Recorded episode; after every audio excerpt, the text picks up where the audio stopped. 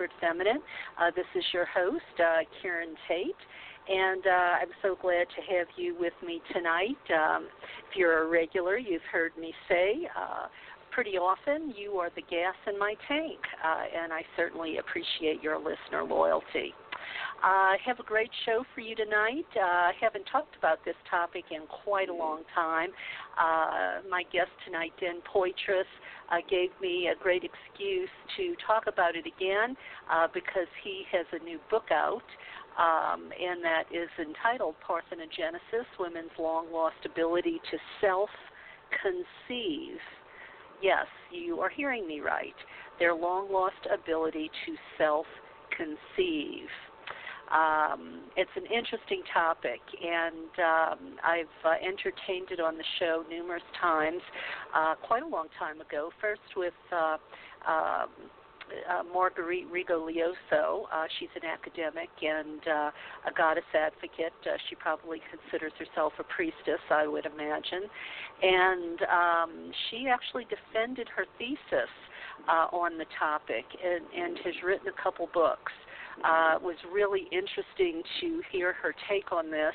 Uh, she believes there were a number of women in history uh, who had this ability. And uh, as time went on, it became more and more diluted, uh, and uh, women have lost this ability altogether.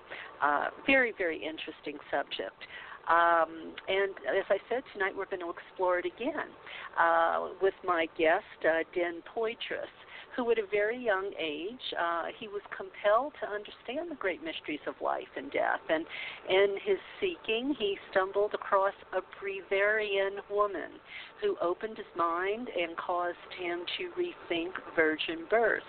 Uh, we're going to talk about his journey, which ultimately led to his new book, again titled Parthenogenesis Women's Long Lost Ability to Self Conceive. Uh, and you can uh, look for Marguerite Rigoglioso's um, interviews with me and Den's interview with me uh, in the past in the archives. Uh, you just go into the search box, uh, put their names and uh, the name of the show, and I'd say eight times out of ten, they usually pop up, or you might just find it using a Google search. Um, so anyway, this is a subject that uh, kind of boggles the mind, uh, but I'm really interested in it because as we get uh, uh, further and further along here, uh, as as we evolve as a species, uh, we know that we're only using 10% of our brain. Uh, we know science and um, the mystical are getting closer and closer. Uh, and I, I know Marguerite as well as Dan, Uh, you know, do you believe that this was once possible? And Den is going to tell us about a, some contemporary uh, stories about this, I believe. So um, come to the show with an open mind, uh, give it a listen, and um, you know, with noetic sciences, uh, finding out uh, our brains are so powerful. Uh, I, I believe you know they've even done experiments where people could heal themselves of cancer. Um, I think it's pretty incredible that um, you know we're only starting to you know uh, crack the door on what we might actually be able to uh, to do uh, as a human species. So. Um, after having said all of that, uh, let me uh, say welcome to Den, uh, Den Poitras. Den, welcome back to uh, Voices of the Sacred Feminine. Thank you so much. This is a, a great uh, privilege and a great opportunity uh, the timing for this conversation is so incredible. I just finished 20 minutes ago speaking with Margaret Rigoglioso for two hours in one of those uh, Zoom sessions. You know, with, there was. Uh, she's up in Canada at the moment uh, at a women's center uh, with a Maureen Walton. It runs a beautiful women's center, and she's been visiting with her for the last week or so. And uh, and then this woman in Mexico who, oh boy, she got uh, parthenogenetically impregnated about two years ago, and uh, I actually she connected to that woman up in Canada and Margaret Rigoglioso, and they called me and they said, uh, "You've got to meet her, or you've got to find out about her and talk with her, and, and you know, get on Facebook and do messaging." And actually, my wife and I went to Mexico. It wasn't even planned, or actually, our trip to Mexico was planned before I, I even knew about uh, this woman in Mexico. And we ended up on vacation there, and uh, we we by the time after we booked the tickets and I met her, I said, I can't believe it, but we're going to Mexico. How how close do you live? Do you live to where we're going on vacation? She said 20 minutes. so wow. Yeah, I know. We flew down there, and she's so pregnant. It was incredible.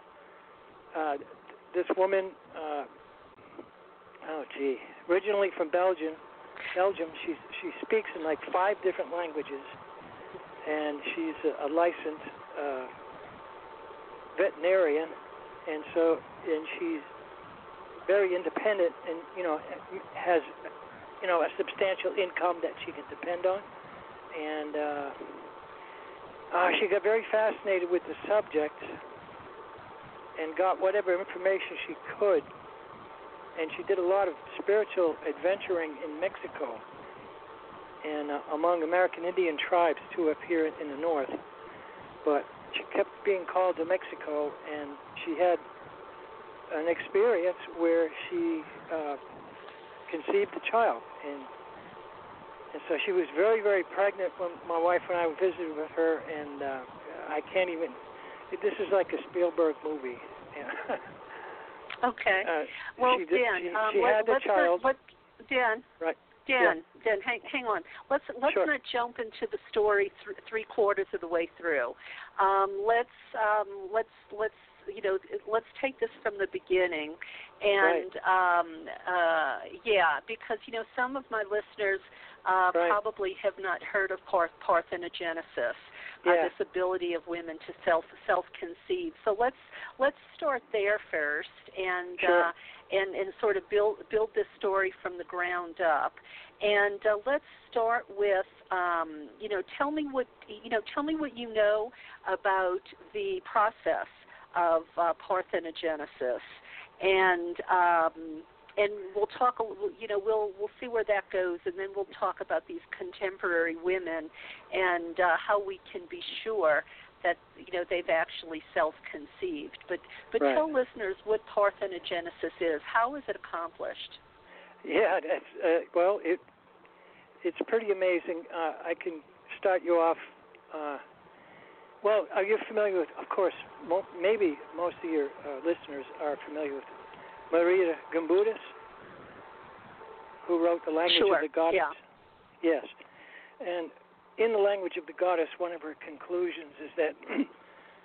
Well, the parthenogenetic goddess has been the most persistent feature in the archaeological record. But parthenogenesis par- comes from Partheno, Parthenon, the Greek Parthenon, uh, and it means of virgin origin. And it's just that women are capable of self-conceiving. And you say, well, why would they even bother with that? You know, I mean, there's no fun in that. but uh, it's more than that.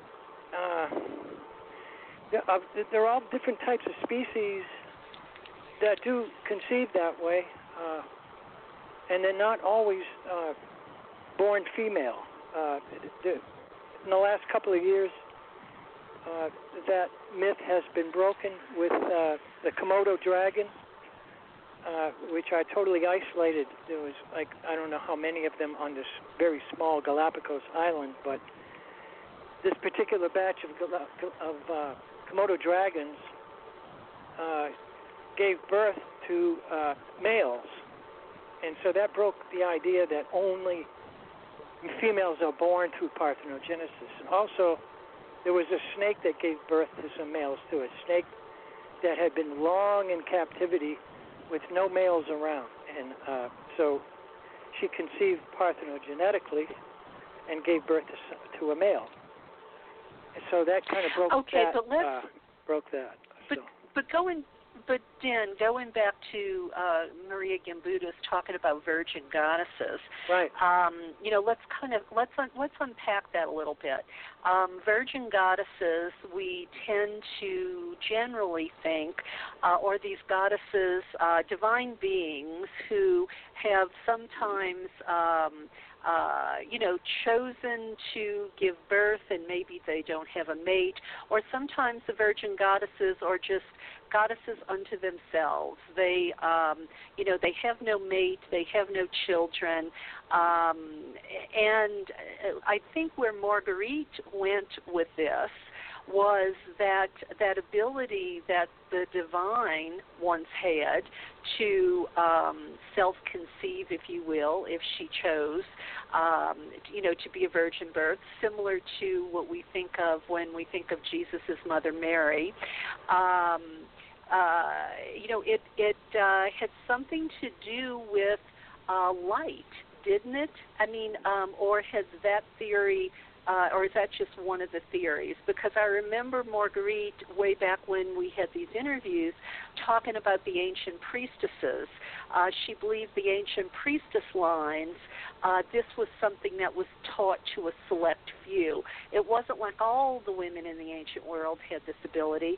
It was an right. elite group of women who were taught in the temples, taught in the sacred precincts, the sanctuaries, and they usually gave birth to um, a highly evolved uh, male child, like I believe she thought. Um, uh, oh, Alexander the Great's mother uh, was one of these women, uh, as well as uh, Mary, the mother of Jesus, and there were a few others who I don't remember at the moment.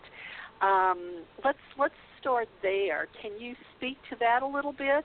Um, did you say? elaborate did you say on the, that a little bit more? Did you say uh, an encountering with the light? Is that what you uh, said? Yes, yes, I remember yeah. Marguerite uh, talking sure. about there would be some sort of en- encounter with the light, and somehow yes. that divine light would be taken in, and um, and that uh, was the catalyst or who knows? Was that the essence of deity? I'm not really sure. Um, right. Uh, you know, you know, but, but that was a step in the process because yes. I'm sure listeners are saying, "Well, how is this accomplished?" So right. I, let's let's talk about that a little bit before we jump into the story of this woman in Mexico. Right. Well, yeah, I didn't quite get the very moment of her conception but she just knew that it was. Uh, but uh, very similar to mystical experiences and near-death experiences, there's always an encounter with the light. And what we are all finding out, I mean, I've been studying uh, near-death experiences for since well 1976, and uh, it's always the light, the light, the light. And I, I really believe that that is our true our true identity that we are light beings and we choose to come here to have human experiences and to try to build uh, a sane civilization that's all inclusive and that has a balance with technology and nature. But all that aside, uh, I can lately I, I I found I've been digging for African American uh, contributions to the idea of virgin birth. And here's a little, what I'm going to read next is written by a man, and he's a highly educated African American man. And he's been, uh, he gives long talks on YouTube. Uh, Blair is his name. Uh, I'm not sure of his first name, but here's a quote from him. Did you know that women predate men? The oldest fossilized bones ever found were of women. All of them were discovered in East Africa, Ethiopia to be exact. These women could reproduce asexual without the assistance of males. This was done by the Bartholin gland, which women still possess to this day. Bartholin is B A R T H O L I N. Did you know women could produce semen in their bone marrow? Did you know that the X chromosome is five times larger than the Y chromosome? Women created us. Uh, I mean, you can study parthenogenesis all the time, and uh,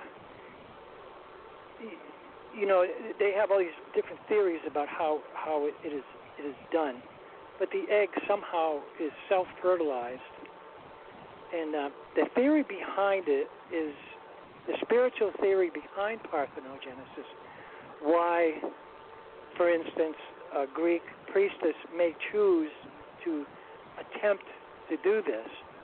The theory is that the children born through these conceptions are, and uh, pun intended, but it eliminates the middleman. so that there is a direct connection to divine light uh, without any assistance on the biological level from a man, any contribution from a man, and his passion. And there's nothing to say anything wrong with epigenesis, which is the normal way to procreate. Uh, I've had a child, and uh, and anyway, it, you know, it, you know, the knee-jerk reaction sometimes is that, oh no, the whole world's going to be parthenogenetic, and it's a very rare uh, occurrence and even with the best of circumstances, it's difficult to achieve. So, according to Marguerite, you know, you were you were given a, a sense of divinity. You know, you reached goddess status, and it, you know, uh, when you were able to conceive, and uh, supposedly Athena's mother conceived Athena that way, and Athena was responsible for creating democracy in uh, ancient Greece. They had a huge statue for her in, in the uh, the uh, Parthenon. Uh, I, I was told up was 60 or 80 feet high, and commemorating right, right. Athena. Yeah, and so. I mean, I can't. Well, well, as soon as you say the word goddess, you know, it's like Hollywood gets in the way. You know, you think, oh, they're going to be all these people with, you know, uh, torches, and and they're all you know, bowing down to this statue or, or this incredible woman dressed in gold lace or something, and you know, and they're all going goobity goobity, and you know, there's incense and music, and you know, it's like goddess status. It's just like saying, in a way, it's like getting a, a gold medal at at the Olympics. You know, it's like, wow, you you achieved this. Now we have to take care of this child and see what special gifts it may have and uh, then you get into the Jesus thing, and, and uh, I, I, over the years, got my hands on different material, different books, different conversations where Hannah gave birth that way to Mary, and Mary gave birth to Jesus. And it was planned among the Essenes, the original Christians by the uh, by the Dead Sea. And so, but they had to smuggle Jesus out because they knew it was prophesied that a, a great soul was going to be uh, conceived that way, and it was going to disrupt the patriarchy and King Herod and all that. So they smuggled Jesus out. Joseph was was uh, was uh, take on the role of guardianship, and they pretended they were married and everything was normal.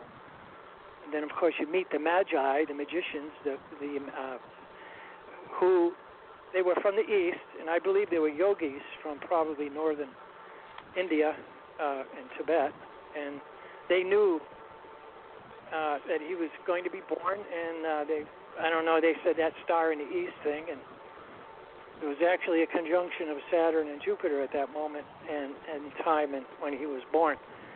But he was he was born with uh, the theory is that you know when you're born that way there are there's nothing in the way of of the gifts that we all have.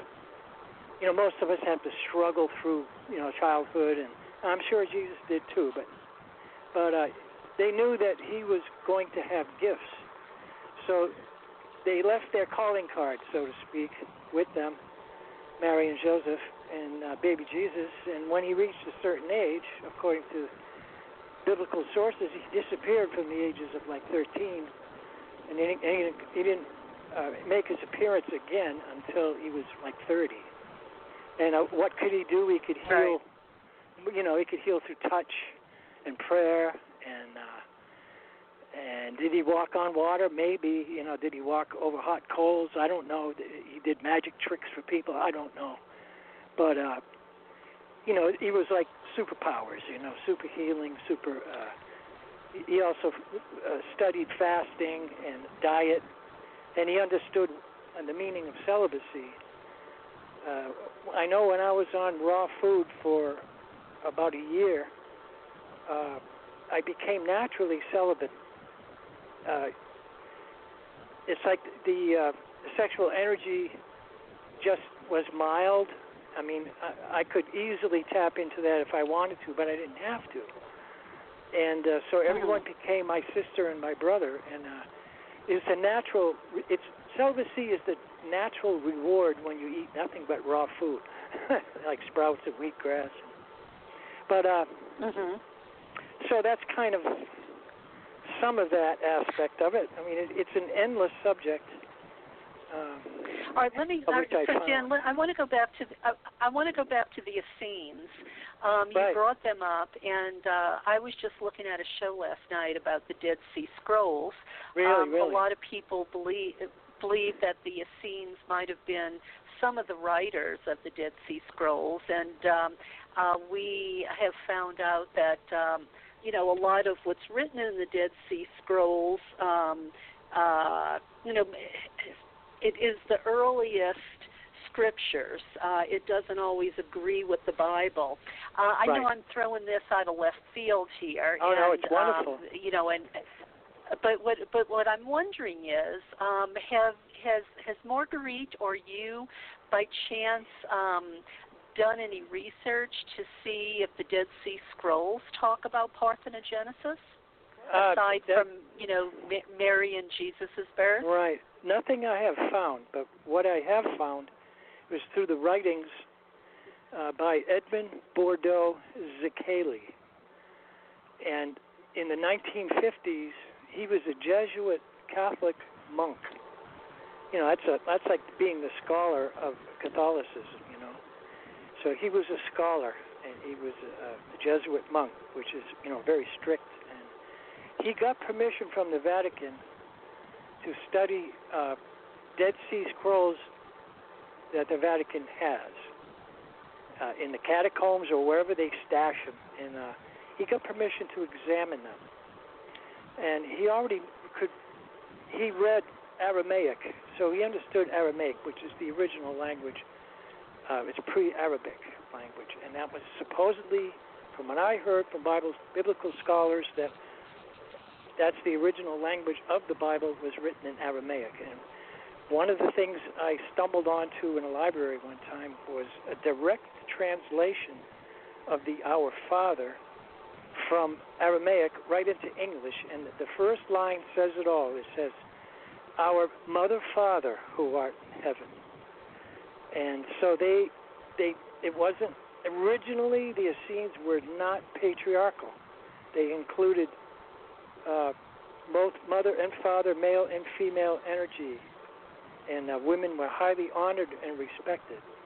They had a celibate community for men and a celibate community for women, and they also had married couple uh, couples, and they t- they also brought in uh, children that needed to be adopted. They, they brought in you know uh, parentless children and uh, they were a healing community, and they had the principle that ran the whole show there was called "Life Comes Only from Life," and the people that were uh, celibate, they chose to be that way, but they ate raw food. They ate. I found the recipe was also he unveiled the recipe for Holy Communion, and it was to take wheat seeds and put them with the angel of water so that they quicken into life, and then you put them with the angel of air. You know, you drain the water if you ever grow sprouts. You soak the seeds overnight, and then you drain it, and then the angel of air embraces the seed, and it, the seed continues to quicken to life, and then you put it with the angel of sunshine. And then they would take these sprouted wheat seeds and they would grind them on a stone and they would not fire it. They would make little patties with them with their palms of their hands so it comes out into this round patty. Sounds familiar? Because I, I I was you know I was raised Catholic. Right, and, right. So so it was so it was life. So they didn't destroy right. it and, by and cooking the communions, it. It was still alive. and they, they had this whole discourse on the communions with the angels of water, the angel of sunshine, the angel of air, and the earth mother and the heavenly father. And it was a way to live in harmony uh, with all the laws. It says you cannot have the grace of our Father in heaven until you uh, obey the laws of the earthly mother. So that's what I studied when I was 18. I lived at Hippocrates Health Institute. They changed their name early in, in like 1970, but they had been around for a couple of decades. Pioneers, they're the ones that created wheatgrass. And they, they had sprouts, all different kinds of sprouts and greens that they grew indoors year round in Boston, of all places. And uh,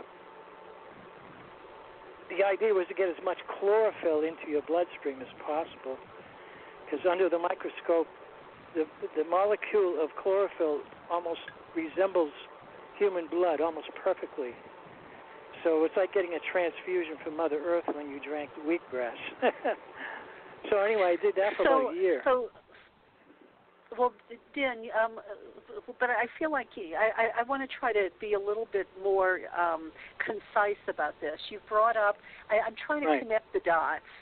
Um, So you've brought up a couple times now the the idea of the raw food, and you're going in this direction of the, you know, the chlorophyll and uh, you know the Right. diet of the Essenes, which was, you know, they they were eating live food rather than, you know, food that's been, you know, right. de- they think, life well, force in, dis- in the destroyed in the by fire. of right in studying the literature of parthenogenesis, uh, it may be a requirement that women become very alkaline. And uh, there's a lot of health experts that say we should be more alkaline than we are acid. It's not a 50-50 mix.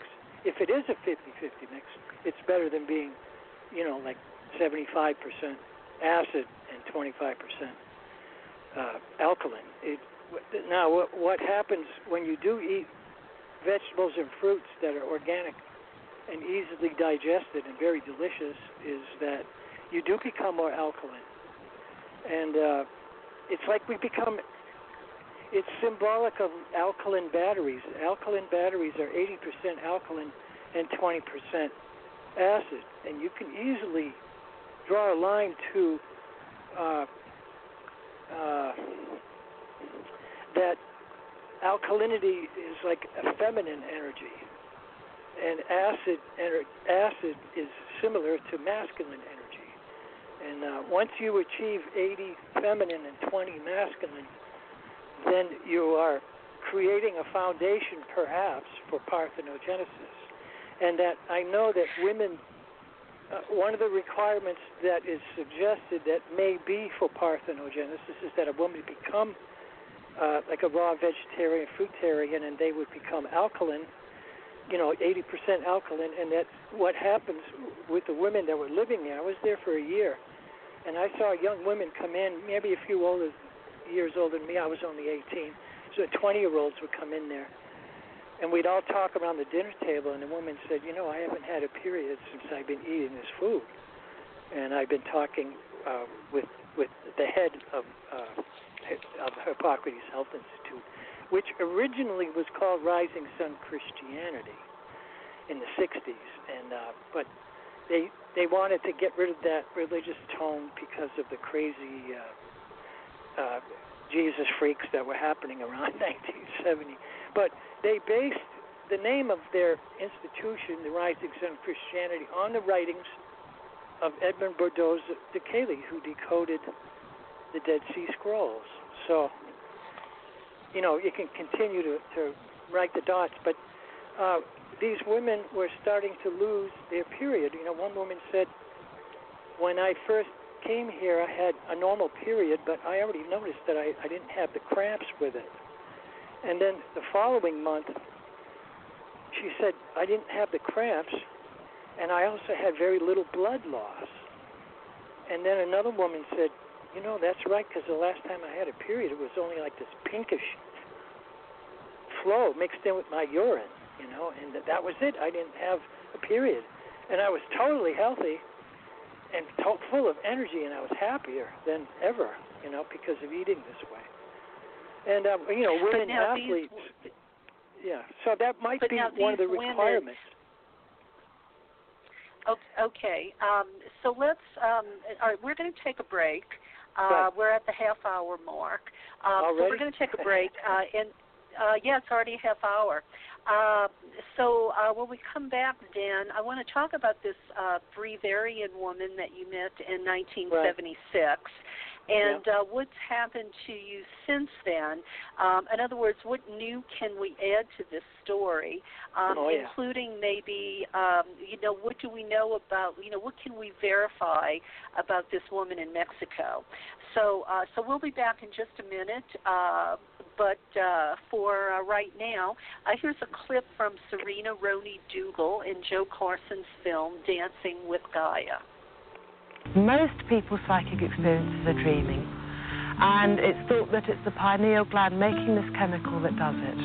Now, this was the core finding, the core finding that the pineal gland makes a hallucinogen. We all hallucinate, we all go into a state of consciousness that for me is the collective unconscious. This psychic state is the collective unconscious, which is that consciousness of the planet, what's called the chthonic mind, the mind of the earth. Because all peoples, all races, all tribes from the past and right around the world have myths and legends which use symbols and archetypes which are identical.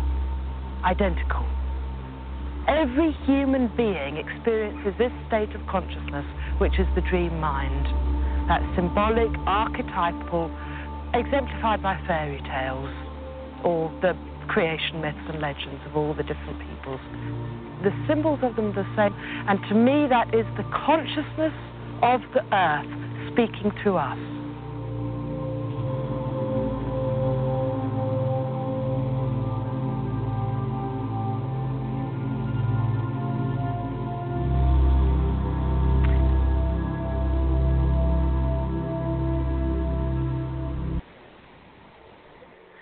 Dancing with Gaia is available only at dancingwithgaia.com.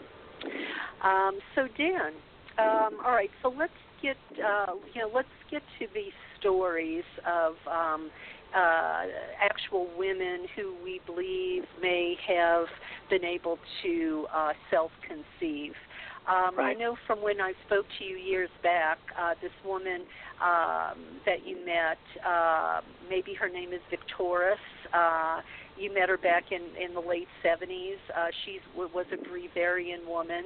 Um, uh, you know, you have obviously stayed in touch with Marguerite. You've mentioned two two other fellows at least uh, who have been talking about parthenogenesis. What are the common denominators that we see repeat that we can have some certainty of. Um, you know, what are the common denominators that have to be present uh, for a woman to do this uh, today? I mean, right. I, yeah, I know. We, we were beginning to touch the subject of alkalinity and uh, raw food, and uh, and how women's uh, theoretically at her period I don't know if it has to disappear, but it might. You might a woman might miss a couple of them, and uh, you know it's like a woman athlete. You know she's totally in shape, and many women athletes lose their period because their body is calling on every ounce of nutrition and uh, you know hormones and uh, vitamins and minerals that are, are are lost at the end of every month. And uh, it's funny that human beings that civilized women bleed once a month, and it, that's a sacred, wonderful thing that keeps them close to nature and the cycles of the moon, and, and it's a great sign how closer to nature women are in general. So it's a wonderful thing, and women should always celebrate that. There's nothing wrong with it. But if somebody wants to volunteer to give this parthenogenesis a try, then they might head in that direction of raw food. You know, lots of sprouts, uh, wheatgrass for healing, and chlorophyll, and uh, it, it, it's a delicious diet, the Hippocrates diet, and there it, it doesn't exist anymore in Boston, but I think there's three branches of it. One in Puerto Rico, one in uh, Florida, and I'm not sure where the third one is. I think it might be in California, three bran- of all places.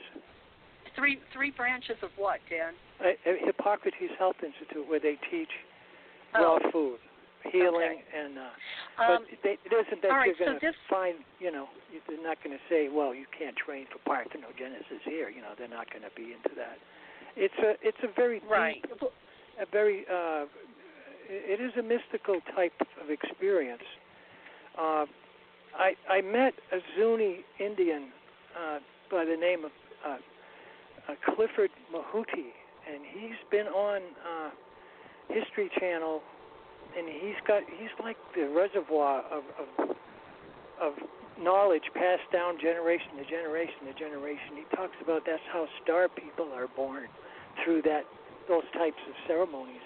And I was able to meet him about uh, three years ago, a little bit longer than that. But he happened to be friends, close friends, uh, with some close friends of mine that lived 20 miles from me. And and he said, Dennis, you got to come out and meet in Clifford, who I told you about. Oh yeah, I've already seen him on on YouTube, and I've seen him on History Channel. And he says that ceremonies for divine birth, uh, virgin birth, parthenogenesis, he says that he's visited every single tribe in North America, and he says there are ceremonies for for uh, women to conceive this way in every single tribe. And he said, I should go to these reservations and make inquiries, you know. But you know that takes time and money, which I don't. I don't have. I got time, but I don't have the money to do that. But uh, well, and you also would, wonder yeah. if if they would be. You also wonder if they would be forthcoming. Um, I want to go back to the Breatharian woman that you met in 1976. Yeah. Right. Uh, all right. Is uh, now I don't I, define that word. I am assuming uh, that has something to do with breath. Um, yes, and, and, uh, if, and if not if, not eating any so solid br- food. so uh, do you think that had?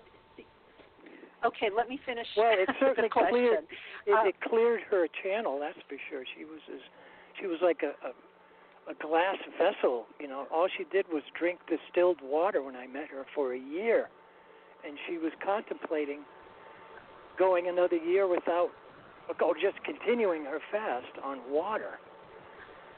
And she's six feet two inches tall, and she was uh, gently climbing hills and small mountains in the Ashland, Oregon area. This is way back in '76. She doesn't live there anymore. I can't tell her. I can't tell anyone anybody's names uh, because you know for protection purposes. But uh, uh, it was through the grapevine I heard about her, and you know, some friend of mine called me up and said, "Dennis, you got to come to Ashland." I was living in near Klamath Falls on a terminated Indian reservation, helping out this old man, full-blooded Klamath Modoc Indian man, and uh, help him to get some land back that was stolen from his tribe. And uh, anyway, I was pretty much alone there, and she said, "You, you gotta, you gotta come to Ashland." I just knocked something down. A- anyway, and you're going to meet this woman who is has fasted for a year, and she wants to talk to you about uh, maybe continuing her fast. And and she spent some time at Hippocrates Health Institute in Boston, so she had some of the same books that I had, and she, you know, her friend, my friend, told her about me, and maybe I could help her out and give her some guidance. And I, oh God, who am I to who am I to tell her to continue her fast? You know, I I just told her whatever I could, and I said, you know, maybe supplementing uh, a few ounces of wheatgrass with the uh, distilled water would give her some chlorophyll and nutrition. And uh, but she was genuine. She was wonderful. She wasn't holier than thou. I mean, six feet tall with long black hair. Come on. And she was about uh, three, about five years younger than me. I was 25. She had just turned 20. So she stumbled so Dan, onto. do you believe she yeah. had a virgin? Do you believe she had a virgin birth? I do. I I definitely do. She had a she had a conception and a birth, but the baby only lived to be about three months, and it just what she said it was the earth was too dense, was too uh, gross, you know, gross as in dense, you know, and it was too heavy, and uh, so her child went back to the light, and you know that's a very hard thing to do, to let go of your child, and. uh so it, would she, you know, did it, she it changed give her birth whole at life. Home? Dan, Yeah. Dan, Dan, let me ask a couple questions here Sure. um, about this woman. Did she give birth at home, and what? Uh, and I mean, and, and if Yes, and I- if I she believe gave so. birth She- in the hospital, She- Yeah, it came. It was premature to begin with, so it, she wasn't Okay. even know. She didn't even know it was going to happen, and it was very small. And she did her best to give it all the nourishment she could. She had also been told in her meditations.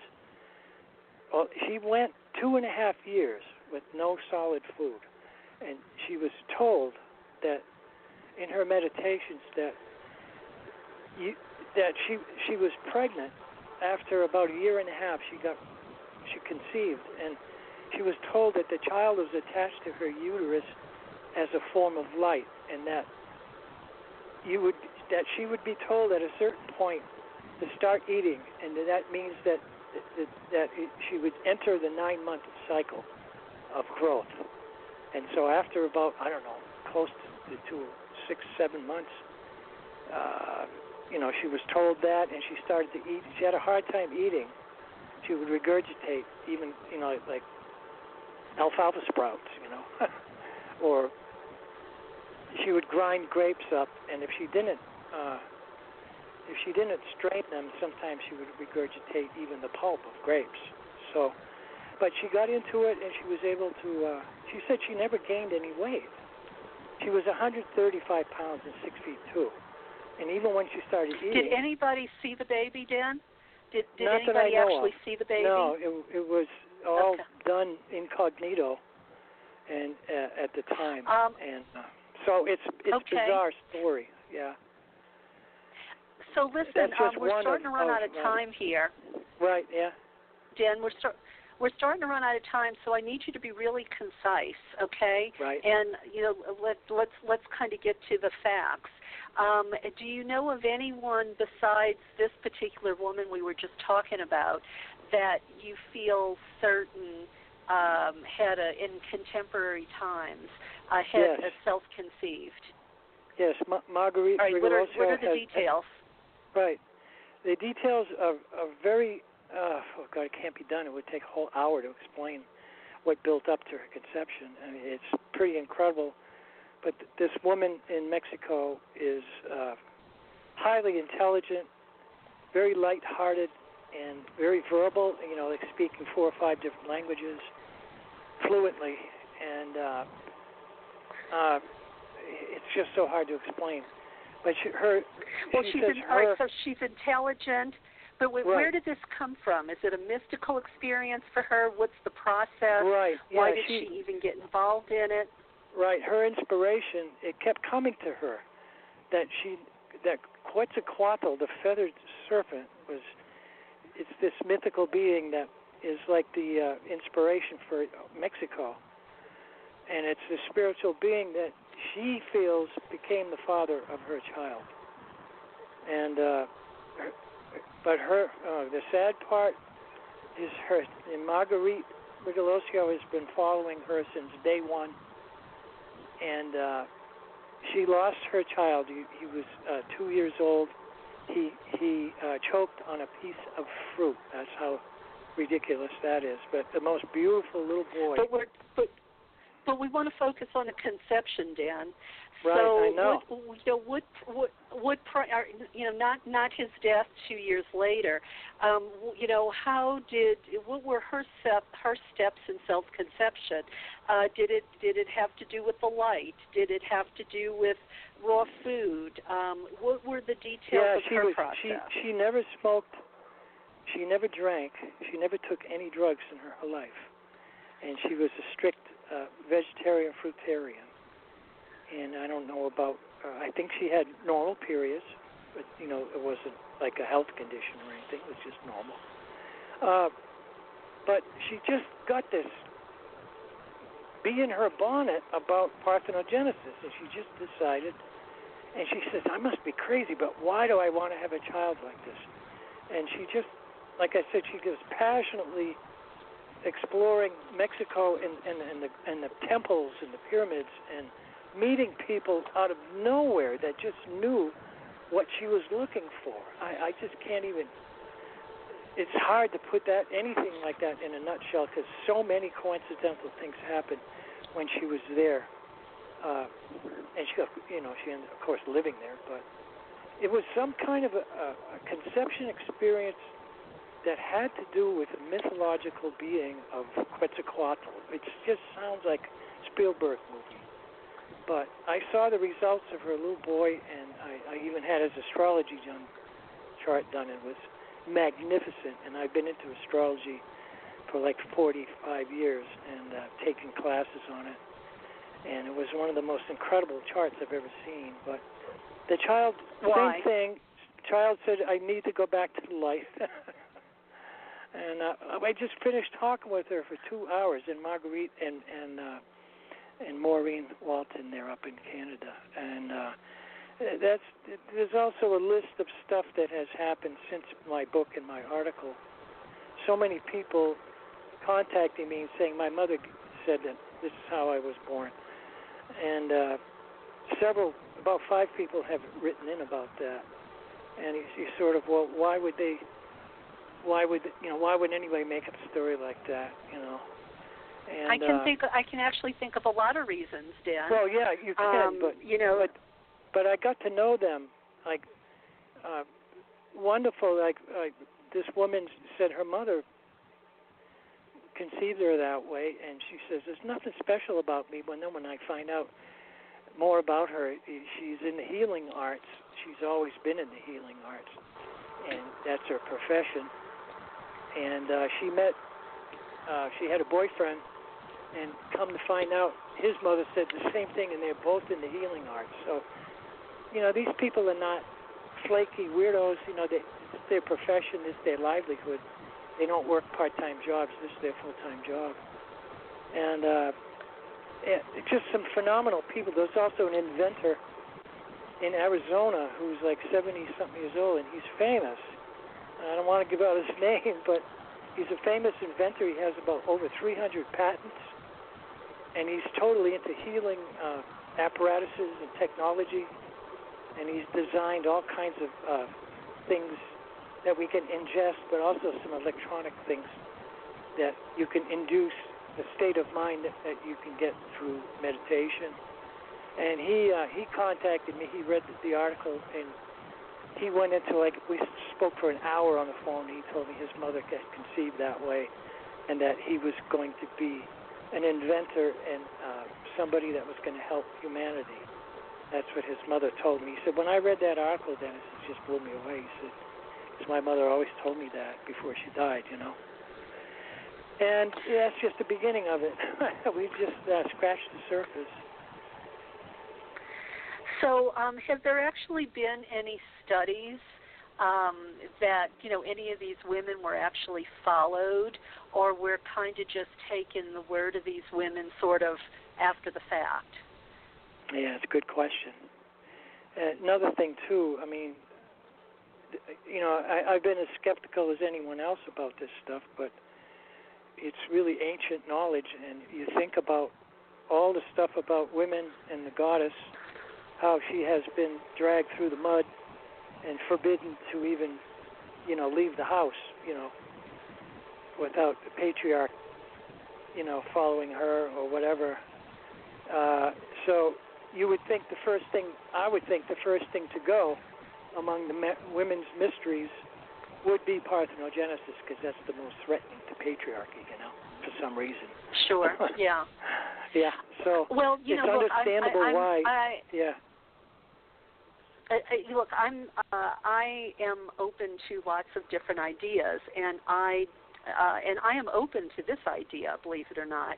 Um, I just wanted to, you know, want to try to um, you know, uh, get to the bottom of it, you know, as much as possible, you know, to know what we have gleaned, you know, what we have gleaned from these multiple people, um, you know, and um, you know, and, and I, I guess I just wanted to, you know, know a little bit more about the process and, right. um, you know, and and and about the um, you know, about the about the women. You know, I mean, you know, what possessed them to do this? You know, why did they think they could?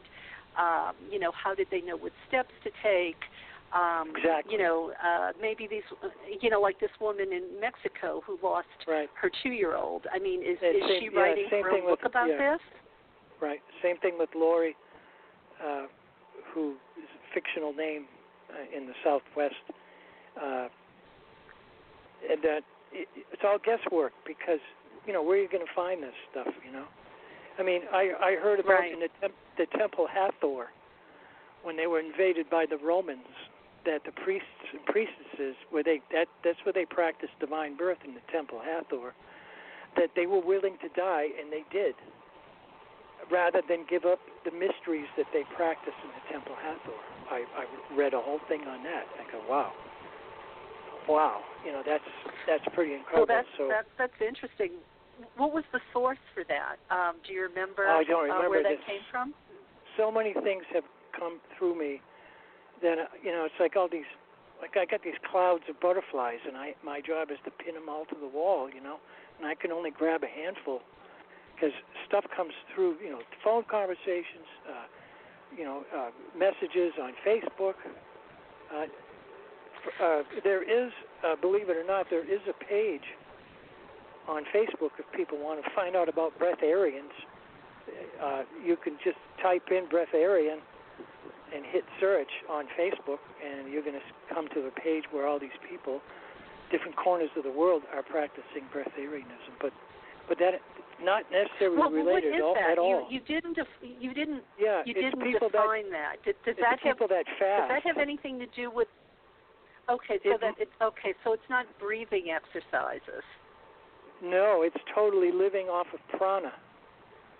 And uh Okay, okay. yeah, it just there's no solid food and and they experience and they go six months, they go a year, and it's like Laurie did two and a half. There's a yogi from India that's done seventy something years on no solid food, and this has been scientifically uh, checked out. He's in my book, and uh, yeah, so they put uh, him in. tell me, so tell me about your. What is uh, uh, what do you talk about in your book, Dan? Do you go back to the beginning and talk about these early virgin births, or are you talking about contemporary stories of virgin births? Um, what would what would a reader find in your book? Right. Yeah. Well, it does. The centerpiece is that woman in the Southwest, the breatharian woman, and what she went through, and the incredible, synchronistic, coincidental uh, adventures, uh, experiences that she had. One of them was with a 105-year-old Hopi Indian man that had been waiting for her because he knew that a woman was going to come to him pregnant in that ancient way and he had all this hidden knowledge to give her. And that's like that's a Spielberg movie again. But I mean, I knew I knew this woman inside and out, you know, and uh, I knew she was genuine, and she still is. And uh, but I I leave her be. I don't I don't bother her anymore because she it was such a heartache to lose her child. I know what that's like. It happened to me many years ago and uh, so I just leave her be. She don't like to talk about the past anymore, so I just leave her be. But uh, nevertheless, I recorded her story as as she told it to me. One day, I sat down with her and I said, "Lori, you know, you've got to go step by step and tell me everything that has happened." And I did. I I did all the the notes, and I built. Uh, it's the story of Lori is in the center of the book and all the stuff that surrounds it uh, is pretty uh, amazing too. Uh, the X and Y chromosome, And- uh, the sequ- yeah, it just goes on and on. So, Dan, where does one find your book? Is it in all the usual places on Amazon, or is it Yeah, just go self-published, or Amazon what? and uh, Amazon. uh, You could type in my name, Den Poitras. but as soon as you put in parthenogenesis, that'll get you there. Uh, and Okay. usually, Marguerite's books usually show up like at the bottom, you know, and other books in this along the same line, you know. Uh, Okay. yeah, when I read her, when I read her books, that was such uh, a, a verification, you know. Of, uh, it was amazing to, you know, because I had been alone with uh, all this information for about 40 years, and and then when I uh, I I connected with Marguerite, and then we we talked in person many years ago, and it was like four hours we talked. So it and we remained, like I said, we just had a two-hour session, and it was phenomenal. Right. And the timing. Uh, she said, "Boy, you're going to be able to talk to Karen uh, quite a bit, but it's you know, in one hour it's impossible.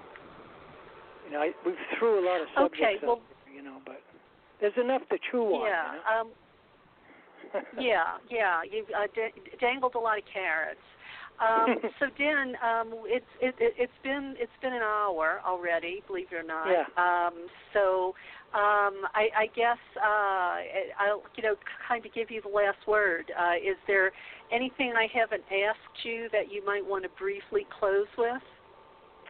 Uh, no, I've been. A, I, I, I, I would like to say this. Uh, you didn't.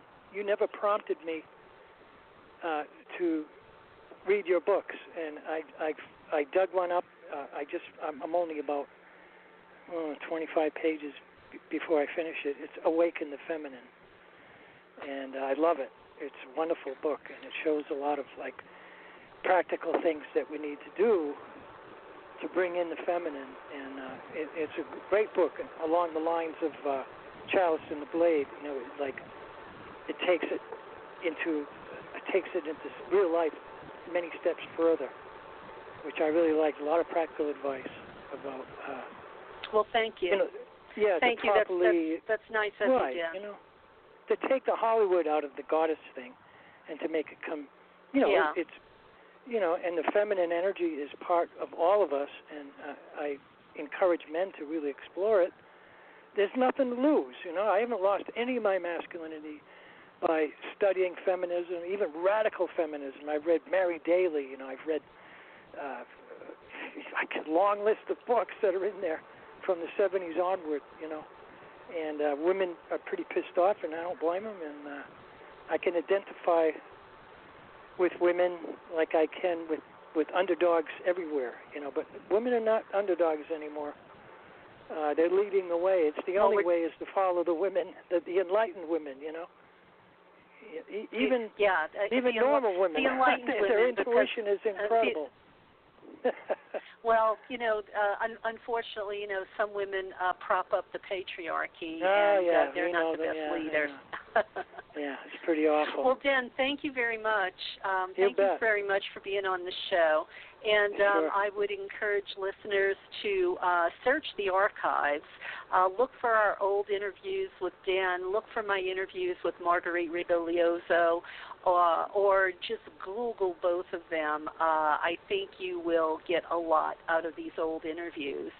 Um, so thank you, Dan. I, I good luck with the book, and Yeah. uh, thank you for uh, you know all your effort to bring this subject uh, in back into the mainstream world. Yeah, it's very interesting, to say the least. Okay, It's a lot of joy, actually. True. It's a lot of joy. All right. Thank, you. you, Dan. You bet. All right, bye bye. I know. All right, well, that about does it. Uh, can you believe that hour has come and gone already? Uh, it goes by fast. So um, I will be back here next week, uh, and uh, uh, I'm trying to see if I could get put my hands on the name of uh, of my guests. Uh, just hold on one second, and I'll let you know. Um, yeah, next week I will have uh, Will Johnson with me, and uh, uh, it's the following week uh, I have uh, Kim Chestney, and then the last Thursday of the month uh, is uh, Dawn Crystal, and we're going to have some uh, very interesting uh, topics coming up. Uh, that's for sure. Um, I am uh, going to tell you here in just a minute. Uh, Will Johnson, we're going to be talking about um, cannabis and spiritual practice, the ecstasy of Shiva, uh, the calm of Buddha. Uh, with Kim Chestney, uh, we're going to be talking about um, uh, the rise of the feminine, and uh, but from a different perspective than um, you know we've talked about before. Um, it's about the rise of intuition in today's culture and how it goes hand in hand with female power and. Um, and, and how uh, patriarchal systems are really incomplete without it. Uh, Dawn Crystal is with me, and we're going to be talking about getting out of pain forever. Uh, it's fast and easy. Uh, so anyway, uh, those are just some of the topics that we're going to be covering uh, later on this month. Uh, and I do ha- heartily recommend uh, you go listen to the interviews with Marguerite Rigoglioso. I had a little bit difficulty getting Den to kind of hone in and focus on where I really wanted to go with this conversation. Uh, there, there's so much more to this this topic. so please do consider his book. Um, uh, women's long lost ability to self conceive, parthenogenesis, uh, or Margaret Rigoglioso. She is very well spoken on the subject, and uh, uh, she's the information she's researched over the years. Uh, she makes the subject very convincing. Um, so uh, that about does it for me tonight, uh, listeners, and um, I hope uh, you've enjoyed the show, and I'll be with you uh, again next week. Good night.